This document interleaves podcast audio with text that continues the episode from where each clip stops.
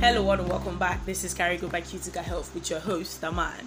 Today we're looking at the topic bleeding joints. Could it be hemophilia? Bleeding joints. Now, having bleeding joints can be a scary symptom and can be extremely painful. Now, when doctors think of bleeding joints, the first thing that comes to mind is a bleeding disorder called hemophilia. Now, proteins called clotting factors work with other blood cells called platelets to stop bleeding at the site of an injury.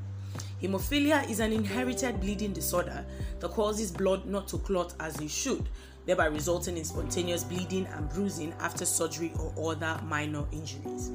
Now, like I said before, hemophilia is an inherited disorder, which means that a person is born with the condition. Now, the severe form of this disease occurs primarily in males due to the genetics involved in the inheritance of the gene for hemophilia. Females can also inherit hemophilia. However, this is rare and the manifestation is usually mild. Now, rarely a person may develop acquired hemophilia. In these cases, the affected person has no family or personal history of hemophilia. Instead, acquired hemophilia is a condition where the body's immune system starts to attack the clotting factors found in the blood.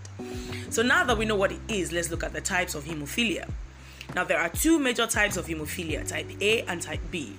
Both A and B can be mild, moderate, or severe. Hemophilia A occurs due to a lack of clotting factor 8. This type of hemophilia is four times more common than hemophilia B. Of those, more than half of people with hemophilia A have the severe form. Now, hemophilia B, popularly known as Christmas disease, happens due to a lack of clotting factor 9. Hemophilia B occurs in around 1 in every 25,000 males born worldwide. And then von Willebrand disease. This is another genetic disorder that causes frequent bleeding. It causes bleeding episodes such as nosebleeds, bleeding gums, and excessive menstrual periods. The condition affects every sex equally. However, females are more likely to develop symptoms. Now, this is because people with a menstrual cycle may notice heavier or abnormal bleeding during menstrual periods, childbirth, or post childbirth. And now let's look at the symptoms of hemophilia.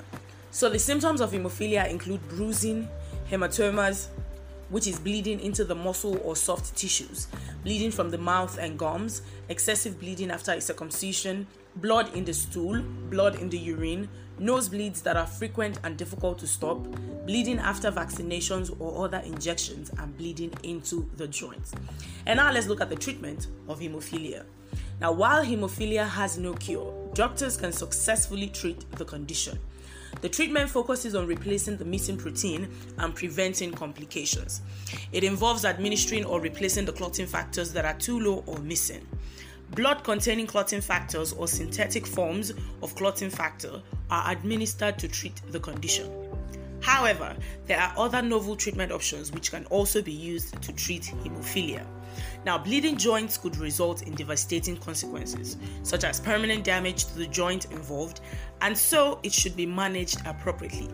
People living with hemophilia should take their clinic appointments and treatment plan with the utmost seriousness to avoid this and other complications. Thank you so much for joining me today. That is all I have for you. Now, for more information on health related topics like this, simply log on to www.cuticahealth.com. That is C U T I C A health.com. And for more episodes like this, find us on your podcast platforms like Spotify, Amazon, and Apple Podcasts at Carigo by Cutica Health. I hope you always stay alive, healthy, and kicking. Don't forget, this is still Carigo by Cutica Health, and I am still your host, Aman. I'll see you next time.